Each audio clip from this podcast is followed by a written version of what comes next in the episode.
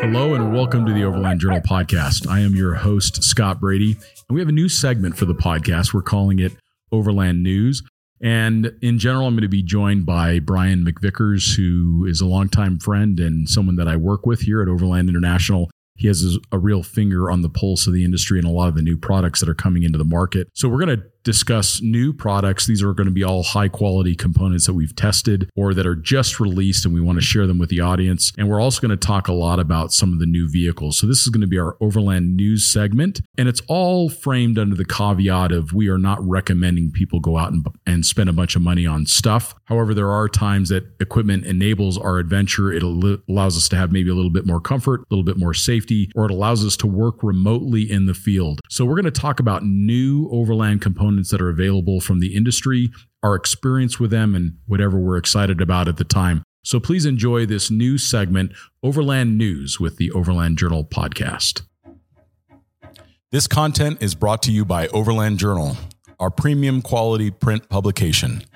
The magazine was founded in 2006 with the goal of providing independent equipment and vehicle reviews, along with the most stunning adventures and photography. We care deeply about the countries and cultures we visit and share our experiences freely with our readers. We also have zero advertorial policy and do not accept any advertiser compensation for our reviews.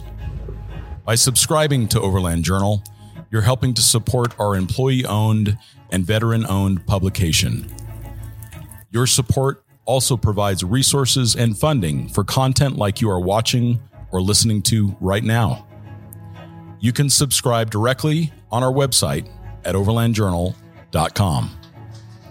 All right, Brian, let's go into the Overland News. So this is going to be a new segment for us. Thanks for being on, because you get to see a lot of this stuff before it's even available to consumers. I see a lot firsthand. Yeah, that's right. And you're doing more and more vehicle testing, and you're doing more and more equipment evaluation. So this seems like a great opportunity for us to, at least once a quarter, because there's so much coming out. There's so much new information. There's so many new components, so many new vehicles, gear, all that premise in the fact that you don't need these things to travel. Some of them do empower travel. And some of these things just can bring joy to your life, but we're not suggesting that people go out and buy all these things, but I'll explain the ones that have been really important for me in some of my recent travels and some of the things that I'm excited about that help solve problems. We're seeing more and more higher quality components come back into the marketplace. And we're also seeing a lot more innovation now. We got into this kind of period of time when people are doing a lot of copycatting. I think and now we're seeing some refinement. Yeah. Now we're seeing some quality coming back into the space, some refinement, some more intentionality, some bigger companies too, which is resulting in some pretty interesting stuff. A lot more recognition of that's right. Space. Well, and I mean, a great example of that, and we can kind of get started with it is Kuat. So Kuat is this super high end bicycle, big, beautiful bike rack company. And I had no idea that they made an Overland rack for trucks. I take a look at the link, and it's one of the best looking truck racks that I've ever seen. The way that they incorporated this, it's kind of like this exoskeleton, but it's all one piece. So it doesn't look like Legos or an erector set. It looks really refined. So you have this 2023 truck, you have this new, handsome, modern vehicle. It's a modern looking rack. It's a modern, handsome looking rack. Now, we have not tested this rack extensively yet. We do have one that's going to be showing up any day. We're going to be installing it on one of our Project Tundras, but I'm really excited to see companies like Kuat, who makes these premium bicycle racks, now introducing components specifically for overlanding. So yeah, take a look at that Kuat rack. They're a good example of what we're seeing more and more in the overland space. So Kuat has made, they've always been known for very high quality products. And I think what they've done over the last few years is they've noticed that their customers are overlanding, and they're not just riding bikes. They're into this vehicle-based adventure. Probably 3 or 4 years ago, they decided to go to the Overland Expo in Colorado and Loveland at the Mountain West Show. Sure. And that gave them an opportunity to see these consumers firsthand. Yeah. And so they're getting the consumers, their customers kind of saying, hey, here's how we use the rack. Here's what we'd like to see different or changed, or here's what we like. And then they start going to the events, and now we start to see them making a very concerted effort towards this marketplace, towards this audience. Well, and a perfect example of that, I mean, many people who overland also mountain bike, right. But the thing that was really interesting to me is how they basically made a surprisingly beautiful, effective rack, but then they took the things that they're really, really good at and they integrated it. So one of the challenges is when you put a roof tent on top of your truck, you now don't have roof space to carry your mountain bikes anymore. Well, and to clarify, we're talking about their transition from a hitch mounted rack. That's right. To a full truck bed rack. So yeah, it's a truck bed rack that'll also have mountain bike and rooftop tent at the same time. And that was the thing that was interesting about it is you can mount the roof tent to the top, but then there are these super heavy duty brackets that mount to the side of the rack system and allows you to have a full-size roof tent and two mountain bikes mounted to the same platform. So again, we're seeing this innovation quality. So that's a good example of what we're talking about. The other one, now in full disclosure, Rocky Talkie has been a very generous supporter of the podcast, and I'm so grateful for that. But it's important for us to note that they also make products that we intentionally use because we find them to be the best in class. We're grateful when we get the opportunity to work with companies that are helping us through taking care of things like the podcast, but then they also make a product that we're really proud to talk about. Rocky Talkie has made these very robust USB-C chargeable, long life lithium battery walkie-talkies for quite some time. And they're very small. They're great for climbing and think of being on a motorcycle or if you're just a short distance away from the vehicle. But they just came out with a new one. Yeah. To give you an idea of the quality and the robustness of these radios, they were originally designed by and for mountaineers. Yeah. And it looks like it. Those are kind of no compromise environments. Yeah. And that's why they developed these radios. And they're waterproof, IP67 rated, they're drop rated. So like all this stuff that unfortunately happens when you're overlanding, like it starts raining when you're out spotting, or you forget and you leave the radio in the back of the truck and overnight, or it's sitting on the fender when you're camping out and it gets soaked with rain, it can handle that. But what they just came out with a new model, and this is a 5-watt unit. So higher output, further range. That's correct. So up to a 35-mile line of sight range.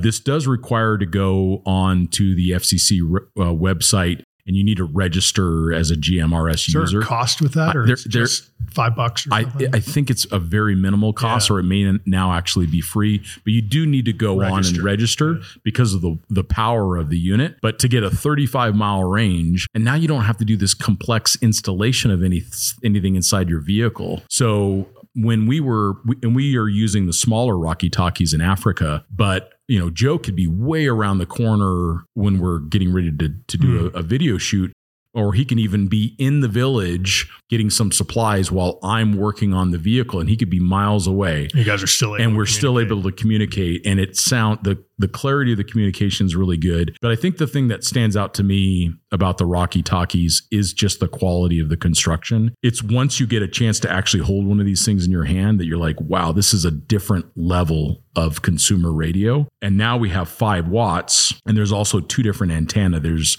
a shorter antenna for when it's on your person, maybe the person's spotting in the vehicle. You can have this taller antenna, and it also appears to be a standard antenna, like a standardized antenna screw mount. So you could actually use a little larger antenna even. Or maybe like even a mag mount, or you could use this duck on a mag mount. Yeah. There's a lot of interesting developments around that. So new 5-watt Rocky Talkie radio, which I think is pretty cool. The other thing is the streamlined design. It doesn't have any knobs sticking out. Yeah. So there's nothing to catch. Nothing to break off. And then they do have some sort of, I don't know if it's encryption or encoding that allows you to kind of have more of a personal channel. Oh, interesting. That's right. Between the group. Yeah. Between the places that I've been using Rocky Tiger radios, there's nobody that has another GMRS within 1,000 miles. If you're at the ski resort or at an Overland Expo, for example, whatever. That's what we did. Yeah. That's what we did at the Overland Expo is we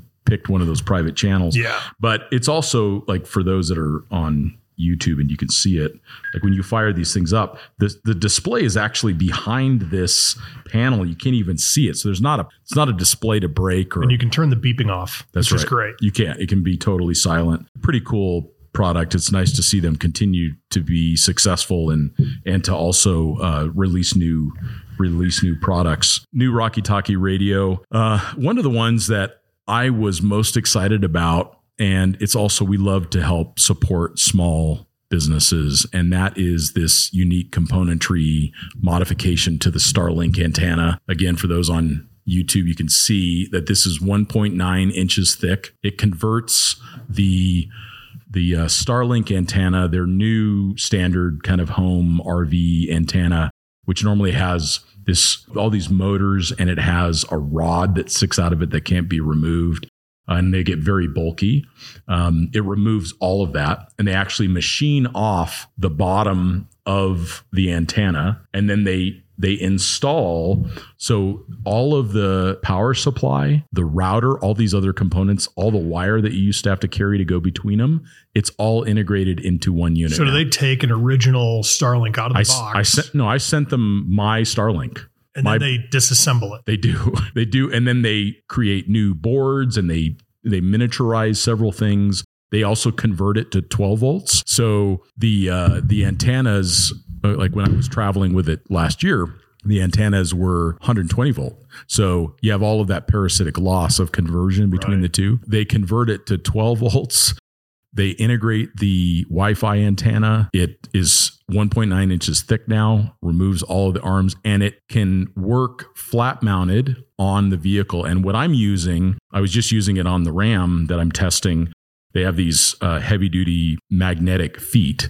So I just stuck it on the top of the Ram. It has a remote control to turn it on and off. It plugs into the 12 volt of the vehicle, or you can run it off a 120. It also comes with a 120 converter. And it's just one cable to connect it? One single cable. And it's like a heavy duty connector, weatherproof connector. I was doing 75 miles an hour down I-17 with broadband internet connection. And this is on top of the cab or in the truck bed? On top of the cab of the Ram. And it broadcasts a Wi-Fi network, broadband performance. I was on a phone call with Joe, who I was in Africa with this morning, just talking about some logistics stuff. And at the end of the call, I'm like, dude, by the way, this entire phone call on WhatsApp, you couldn't tell.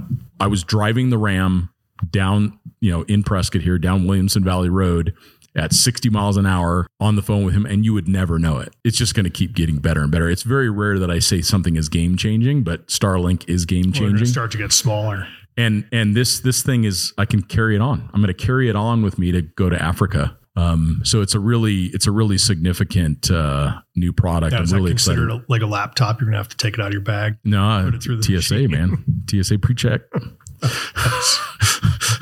It's going to raise suspicion, so I'm going to go ahead and take it out of the bag to begin with. But yeah, it's very, very cool. It just it allows us to be in these remote, incredible places and still get work done when we need to. It enables a form of travel that I prefer because I love my job. I love what I do, but I also want to be in the middle of Rwanda while I'm doing it.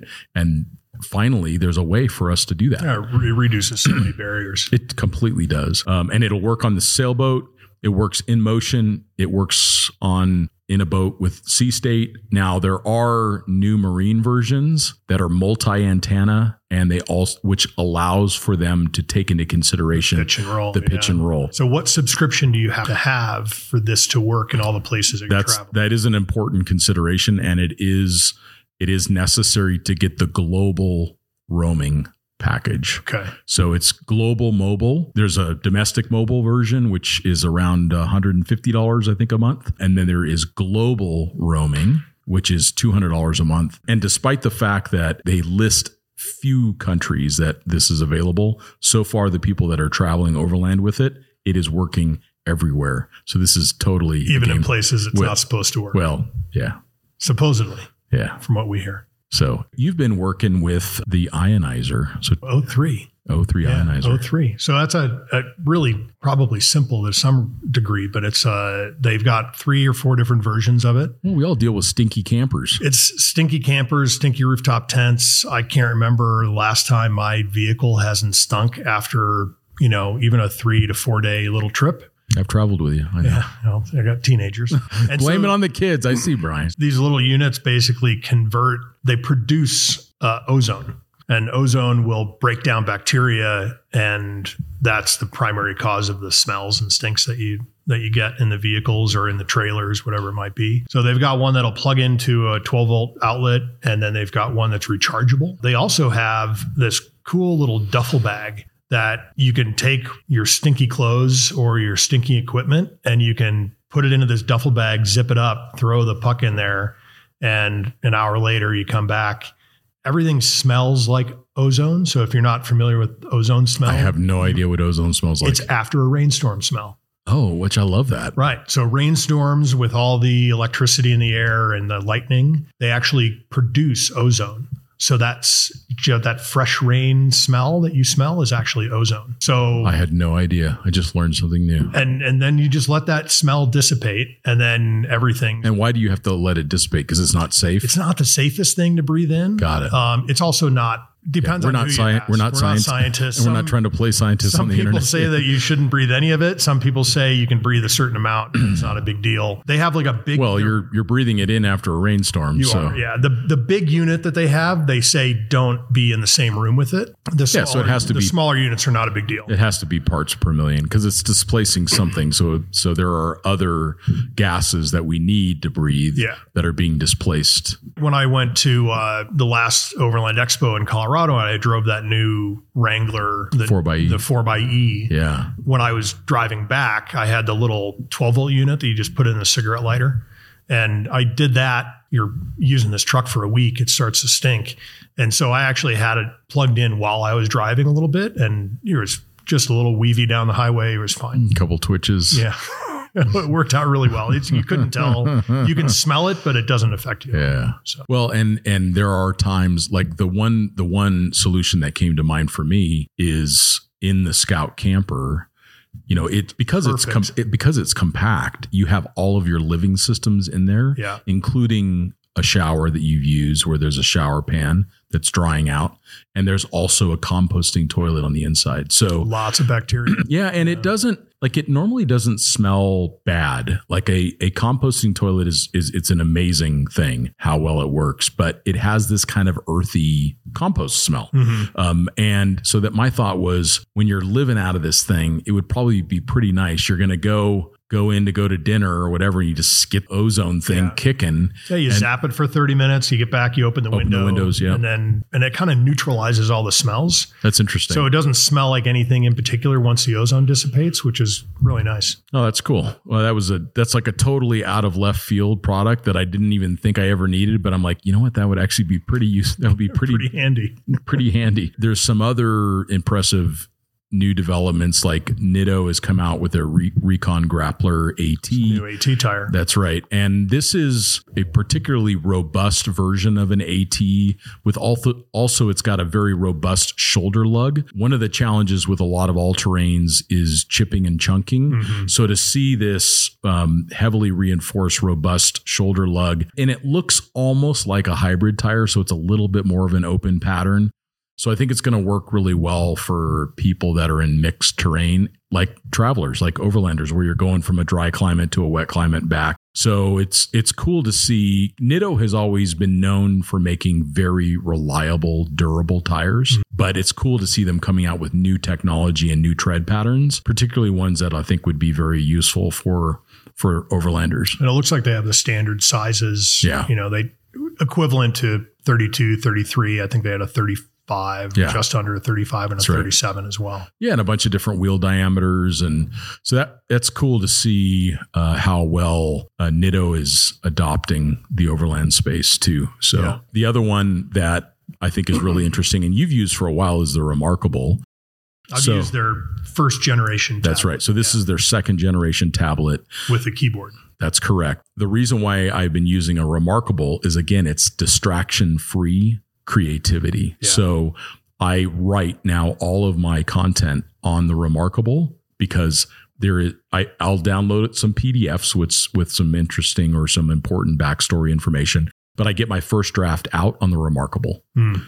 And my production of content at least 50% better, probably double. I'm probably producing twice as many words per day using the Remarkable than I would with any other device because an email comes through, some notification comes through. Yeah, now you've got a dedicated work platform. Yeah, or there's some specific technical thing that you're trying to articulate and it sends you down this rabbit hole of, and then you have to get back into the creative space of writing. So now I'll just make a note to research something at the end of the first draft. Now, how has it changed? So I have the Remarkable One tablet, which I don't use as much anymore because the reason that I got it was for notes. Yeah. So I'll have my laptop and then I take a lot of notes along the way, whether for whatever calls, meetings, and just research. But the biggest limitation that I found with the Remarkable One was it doesn't transfer the files into, say, like a cloud very easily. So I couldn't transfer the files anywhere. They would just kind of like live on that thing. It didn't work as well. And it does that now with the Remarkable 2. So with the Remarkable 2 will do that.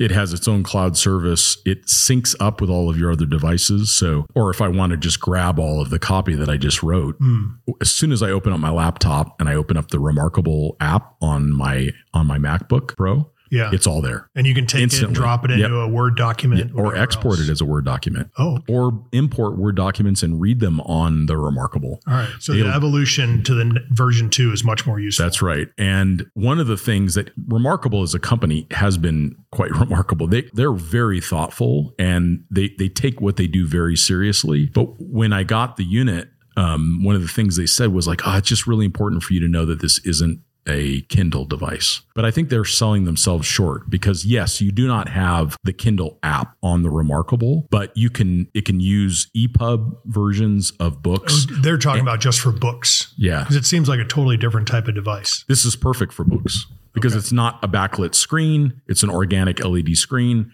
I read now most of the books on the Remarkable, but you're not going to get like a book that was written in 2023 and read it on here. Not very likely because it's not going to be available as an EPUB or it's most likely, or it's not going to be available as a PDF. But what it forced me to do was come back to first principles reading. So I'm bringing down books that have been in print for a very long time. So and they're available as an EPUB or they're available as a PDF, like a Richard Feynman book that I just downloaded. And others they're very much first principle thinking, and it's forcing me to read in a different way. Instead of just whatever the book of the day is, it's like, let's get back to these really original thinkers. And it's not to say that there aren't original thinkers in 2023, because there absolutely are, but there's a lot of things that can be learned by reading older books. I'm doing that. I'm reading extensively now on the Remarkable. And then the last thing that I think is what makes it really interesting for those of us that are creatives is the fact that they now have this folio, which is their keyboard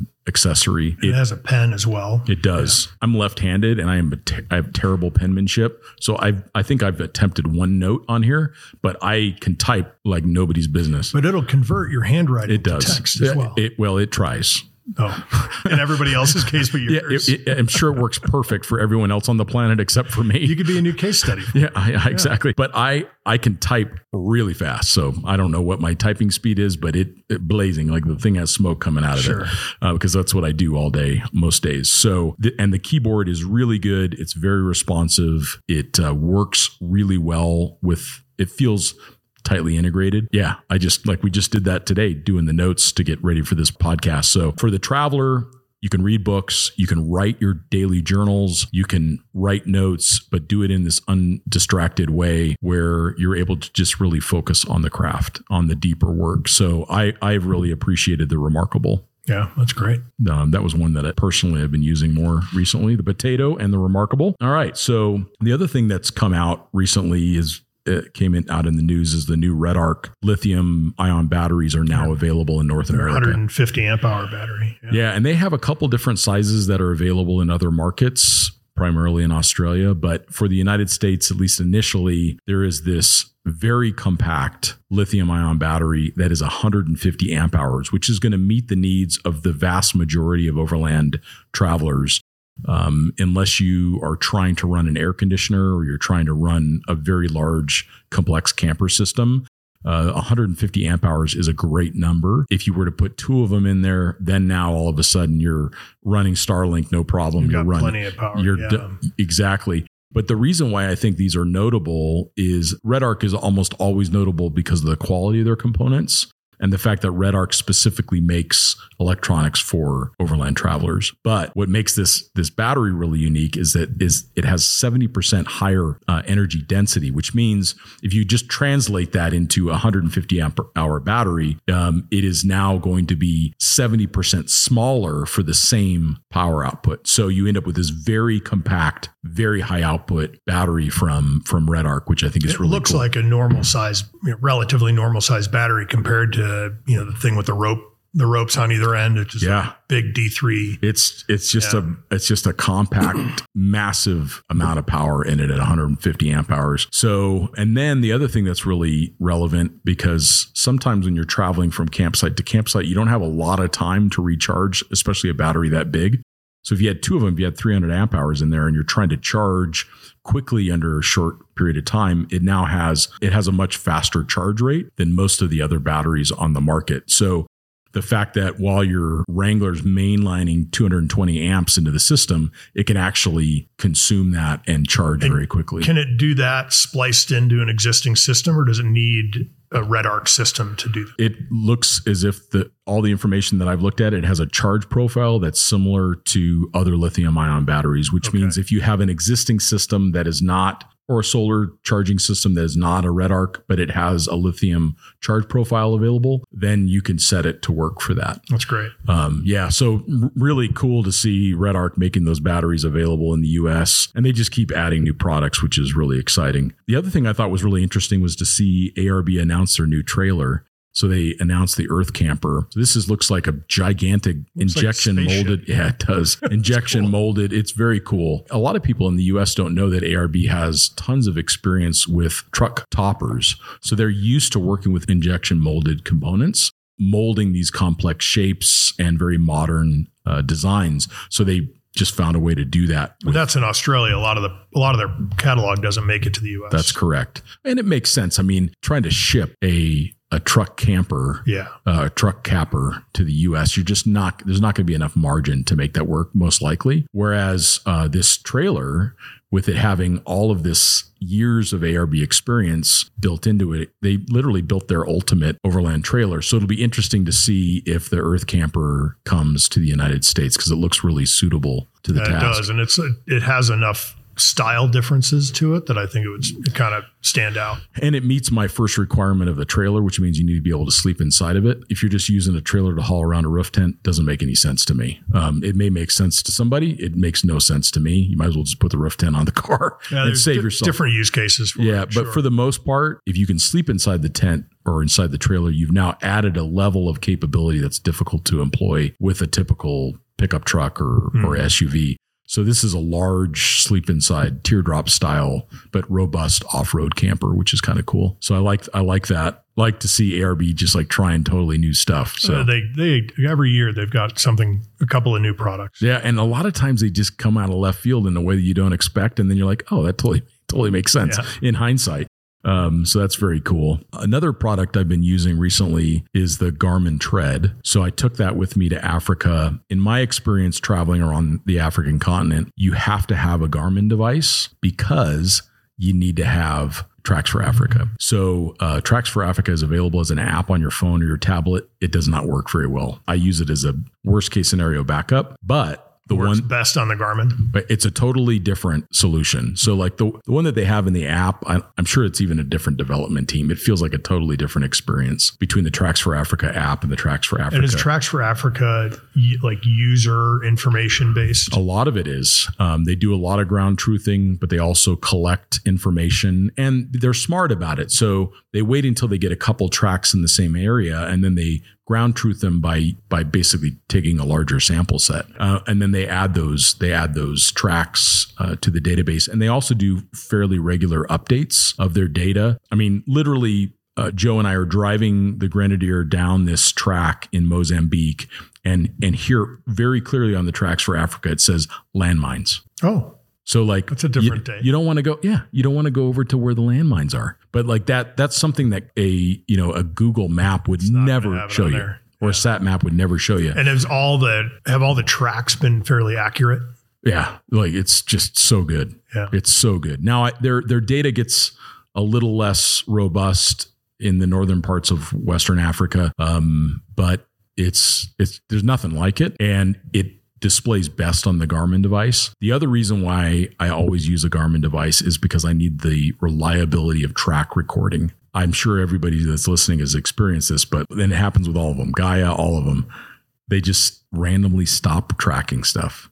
And the way that I understand it is it's not a Gaia problem. It's an edge of service problem. Mm-hmm. So like the phone gets just on the edge of service and it causes some disconnect between cell phone towers and the internal GPS. And it just stops recording your track. Everything shuts down. I've had that happen a few times, especially when you get to the edge of their mapping area. It's have to have a backup. I still use an iPad. I still like Gaia because of the different layers. I use it for some sat map stuff. But when I'm traveling in Africa and when I'm traveling anywhere, I always run a Garmin because I know I'm going to get this reliable track recording.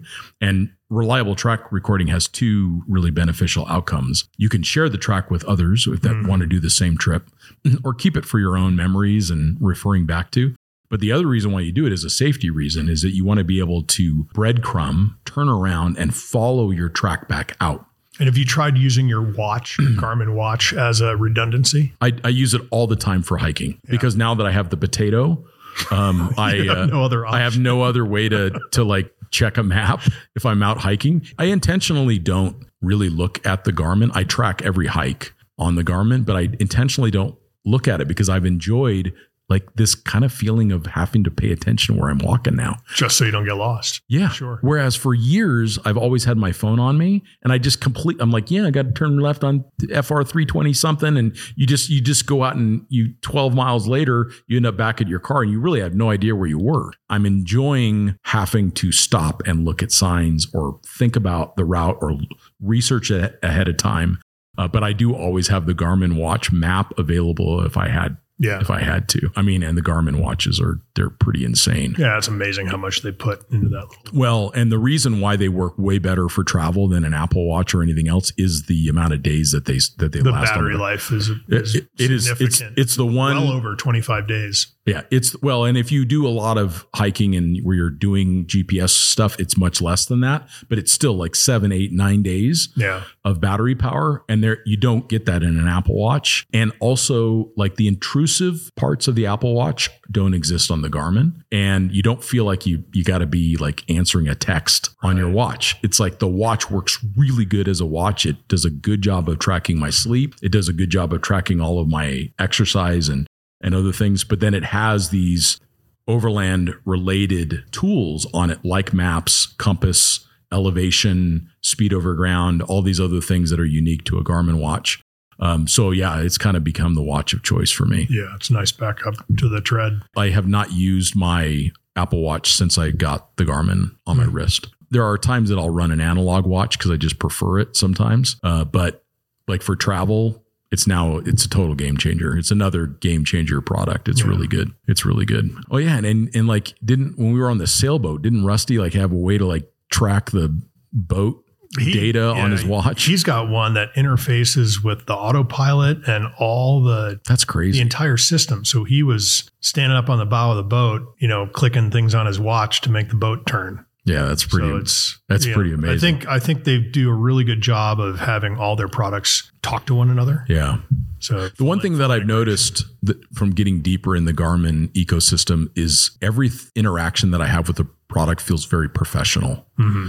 Whereas a lot of other tools that especially electronics that we integrate with, they feel very consumer grade. Whereas that's one thing I've been really impressed with on the Garmin stuff is it all feels very professional, very professional grade tools, which means that it doesn't do some of the whiz bang stuff that people get used to with other devices, but it does all the important things perfectly every time. And that's the rarity. Yeah. I haven't hit any dead ends with it. Yeah. So I think what you're talking about is some consumer products, it does everything except the thing that you should think that it could do. And with the Garmin stuff, or it just doesn't do it well. Tells you that it's going to do. And it does it well. Yeah. And it does it like at a level of a professional activity. Just tracking exercise on the Garmin is a better result. Like I get more consistent results from that. And it doesn't lock up. It doesn't. I've got some friends who swear by the athletic training components that they have. Yeah. So that'll monitor your sleep. It'll monitor all your workouts. And then it tells you when to rest. Yeah. It'll tell you today, don't let your heart rate go over 115. It's pretty accurate. I use the app on the iPad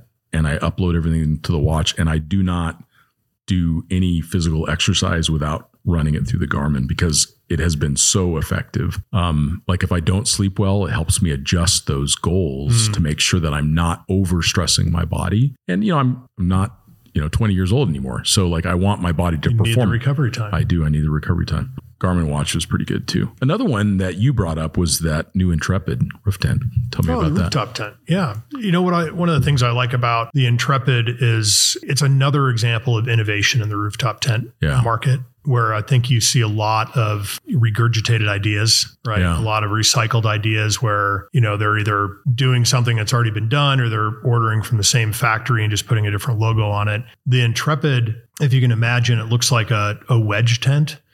But instead of just a kind of 45 degree angled wedge, the roof has an extra hinge in it. So when it opens, it kind of opens like that. So this entire area becomes your living space instead of just this. Oh, got it. Right? So you end up with a lot more usable space. A lot more usable space. You could, instead of like... And is it a hard shell or is it soft shell? It's a hard shell. Wow, cool. It's a hard shell that opens up with two hinges, and then it's got soft sides, nice. three soft sides. Yeah, sure. So you can actually sit two people the length of the tent, whereas a lot of wedge tents, you could maybe sit two people side by side. Yeah. It just gives you a lot more space it's innovative, but looks like a fairly simple innovation. I mean, they just added a hinge and it completely changed the amount of usable space. Yeah, that's cool. Yeah. And it looks good too. Yeah, it's nice to see people coming up with new ideas instead of just copying others. So let's switch topics into vehicles. You've been doing some more vehicle testing, and most recently you were on the Chevy Bison launch with a bunch of the different. Yeah, there was the ZR2 Bison family. So it included the Colorado and the Silverado HD, which was a 2500 HD. Did it also have the 1500? It had the full size 1500 with the new diesel engine. Yeah. What'd you think of that new diesel? I liked it. I only got to drive it for probably about 30 minutes. Yeah. They let us drive that. They let everybody have a turn to drive that for about 30 minutes on the first day. Sure. It wasn't a very heavy focus. Right. The only thing different about the vehicle is the engine. But as far as the engine goes, I did... And that's a 3-liter diesel. Mm-hmm. I did about 15 minutes of highway speeds up to about 75, and then did a very soft, sandy dirt track, a sandy track in the desert with some hard embedded rock. Yeah. And it was effortless. I actually kept it in 4-high because 4-low with that diesel had so much torque that it was for what we were flat. Yeah, and you really couldn't drive it because it had so much low end torque. Yeah. And so I just kept it in 4-high, and it did. It was effortless to drive. Yeah. This is the evolution of the 3-liter that's in the AT4 project vehicle that we've got. And it's so encouraging to see Chevrolet and GMC continuing with that power plant, because it's the best motor I've ever had in any vehicle I've ever owned.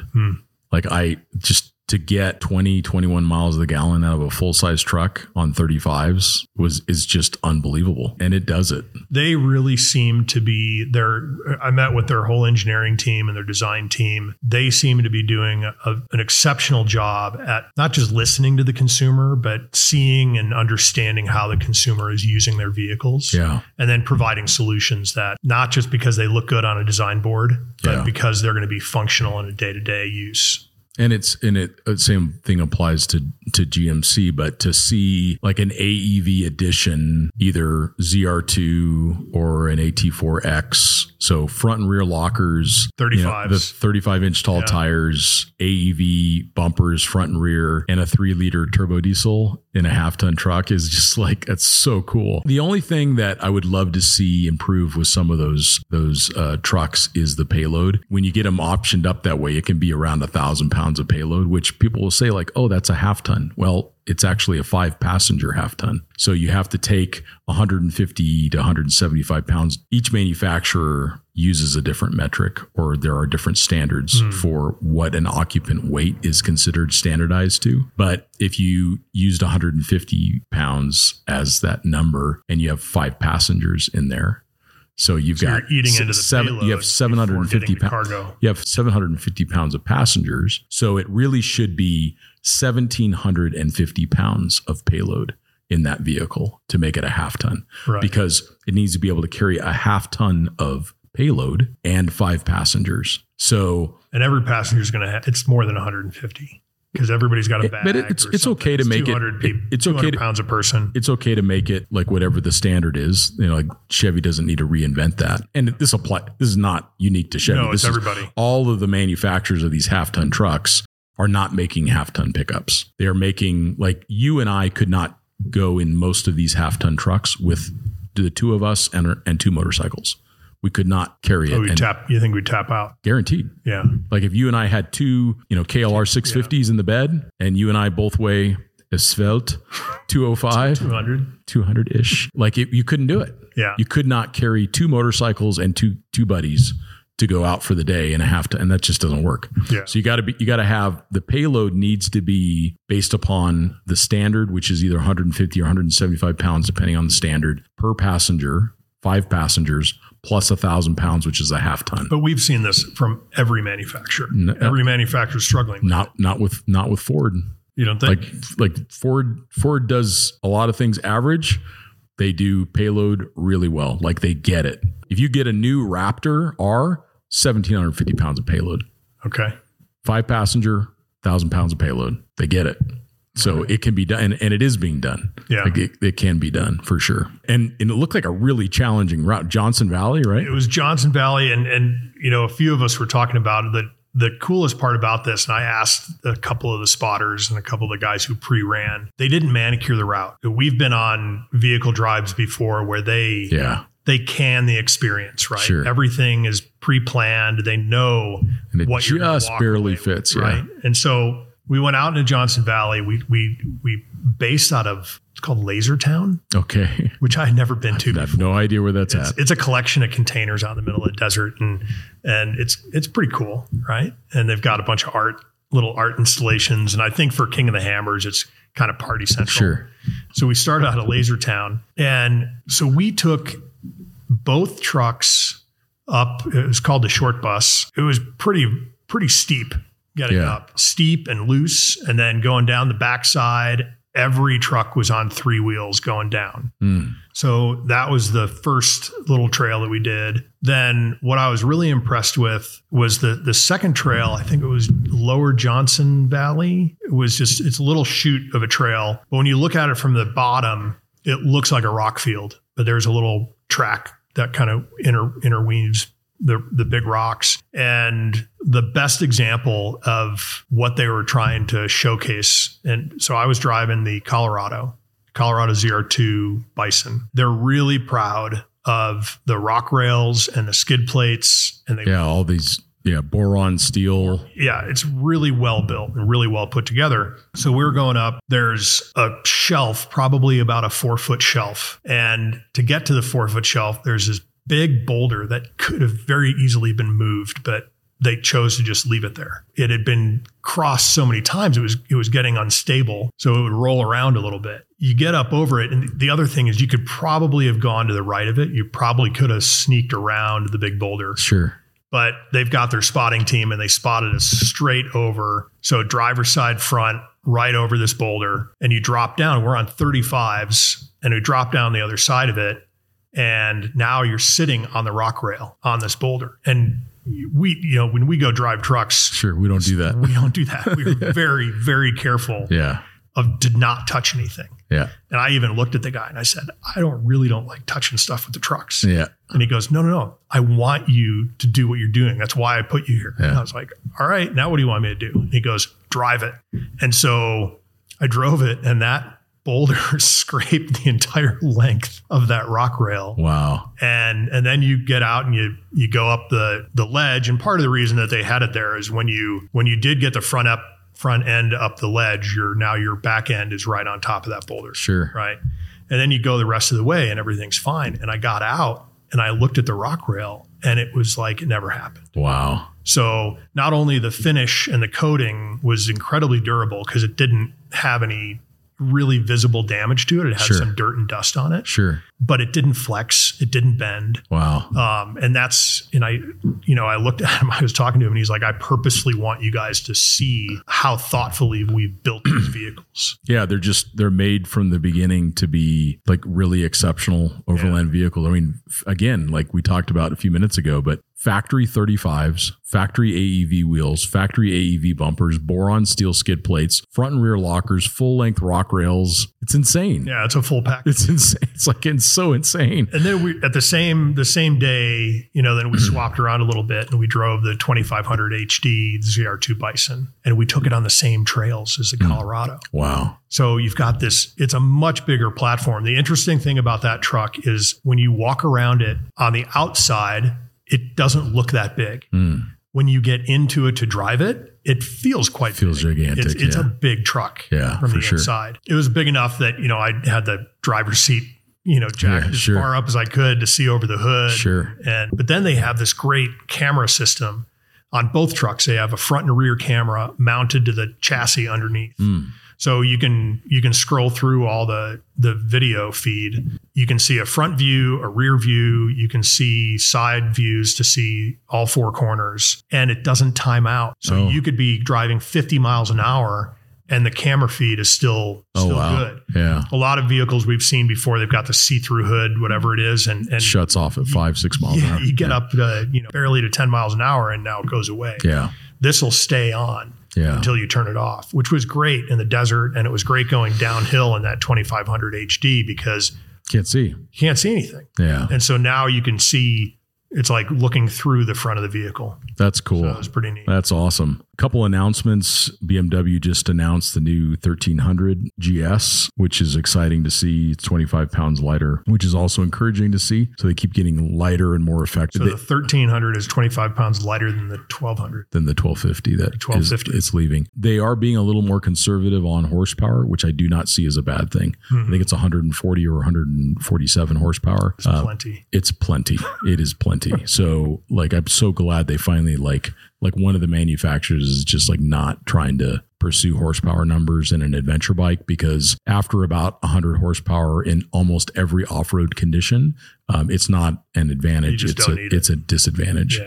So it just ends up just tearing up the rear tire that much faster. So, and then Triumph has some updates to their new 1200. I'm a huge fan of the 1200 XE, a bike that I rode around South Africa and into Swaziland. Really like that bike. So it's great to see them continuing to innovate with that platform. But the one that I really want to talk about, and we'll spend a few minutes on that, is the new Toyota 250 platform. So it's going to be available in a Land Cruiser 250, and then it's going to be available in the new Lexus GX. The powertrains are different. Mm-hmm. The price points are also quite a bit different. When you look at the two of them, you can tell that they are very much built upon the same platform. Now, I've seen the Land Cruiser firsthand. Yeah. And you got to see the Lexus firsthand. I did. Yeah. What did you think of the Land Cruiser? I think it's going to be a great addition to the marketplace. I think it's going to be a really nice mid-priced solution. Yeah. I think from a functionality side, it does everything that you're going to want it to do. Yeah. From a price tag starting around, I think they said it starts at $55,000. In 2023, all of a sudden seems cheap. It does. Or it seems affordable. Yeah. But that's still so much money. I think the reason it feels affordable is everything else in that class is going to start 75, 80. Right. I mean, even the,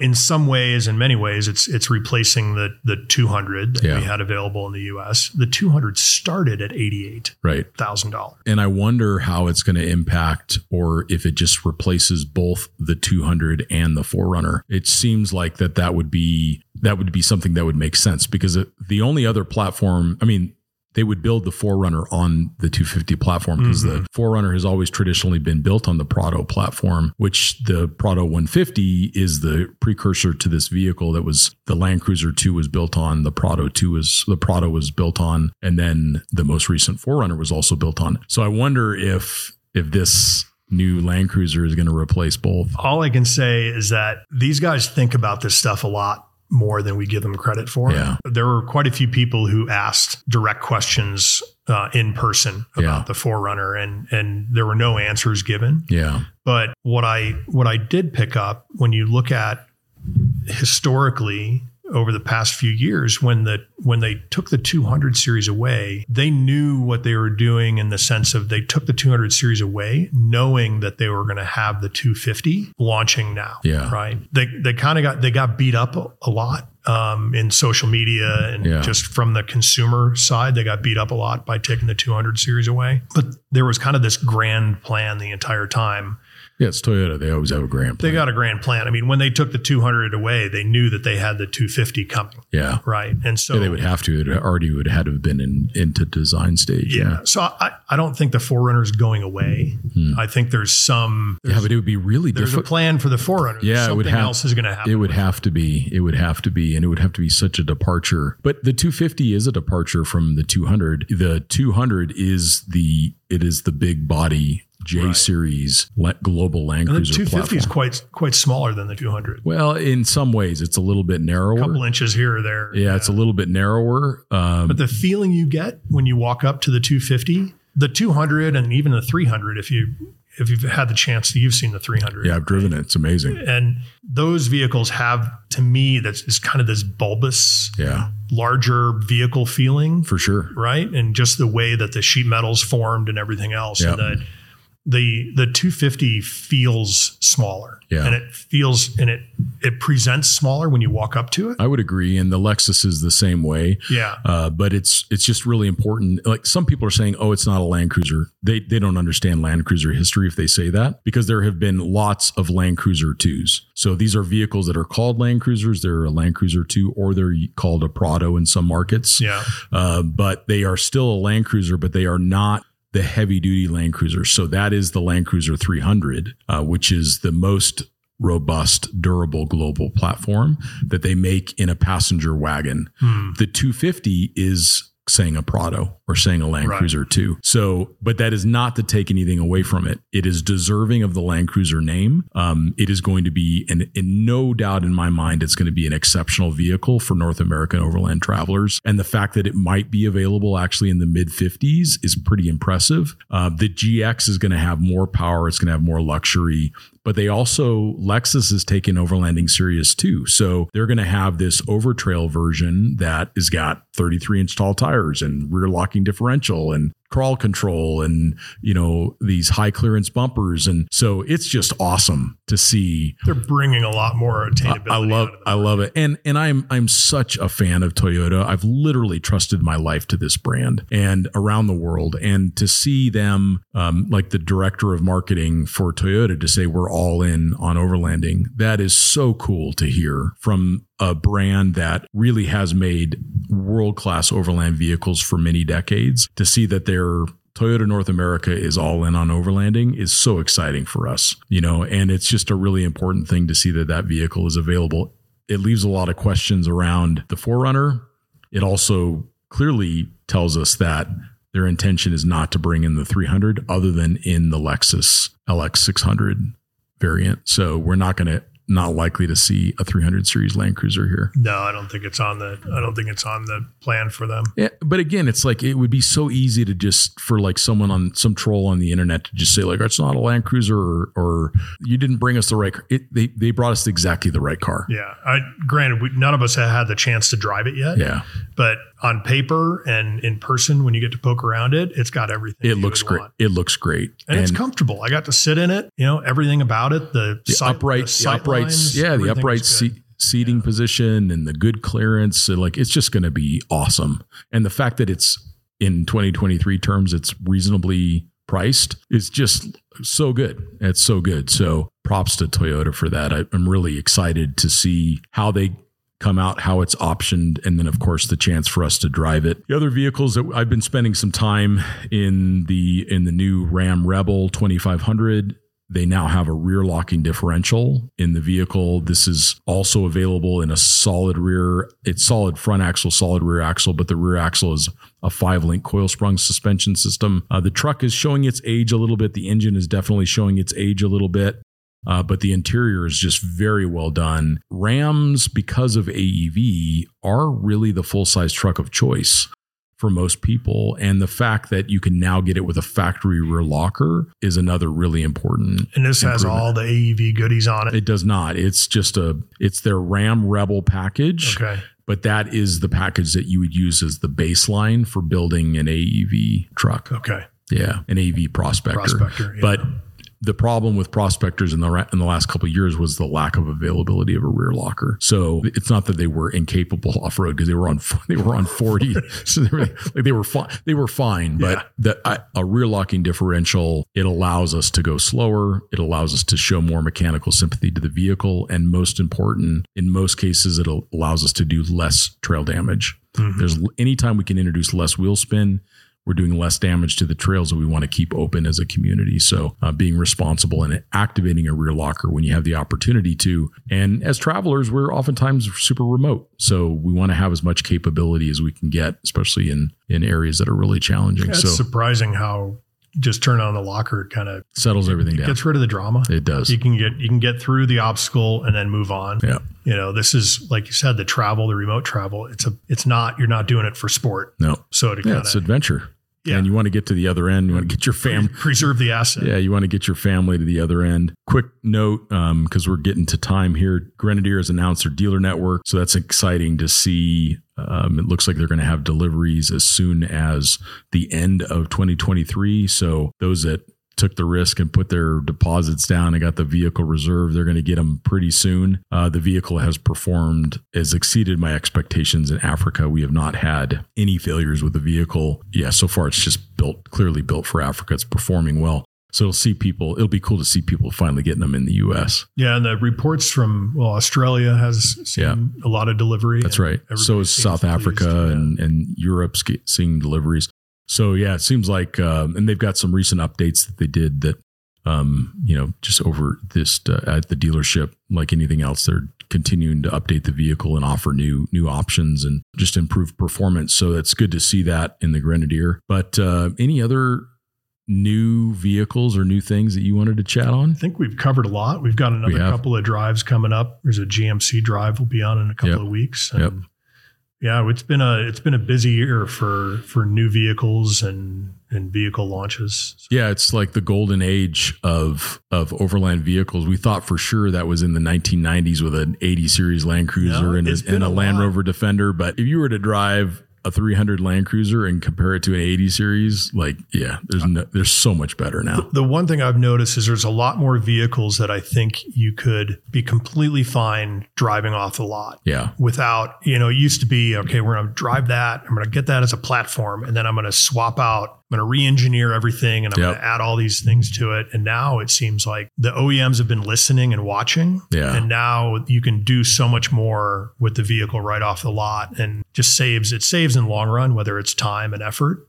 So look at that. Look at that Bison, Colorado, 35, everything you need, 35s and lockers front and rear, and an available winch. It's just literally, it's like unbelievable. And it's a snappy little truck. Yeah. I mean, no, they're cool. 300 horsepower. Fun to drive. Yeah. 300 horsepower. They're sweet. They're super, super sweet. The only interesting thing from a usability standpoint is they had to take that 35-inch tire and mount it in the bed of the truck. So they actually came up with a factory mount. It's vertical in the front driver's side corner of the truck. So it's going to reduce your capacity a little bit when it comes to loading things into the bed of the truck. Somebody will come out with a swing out tire, or AEV will probably release a swing out tire carrier for their bumper. It didn't impact driving at all. You don't even notice it, that it's there. Yeah, because it's behind the driver, so it doesn't block the driver's view. Right. Yeah. Or not much of it with the rear view. But from using the bed, that was the only that's good.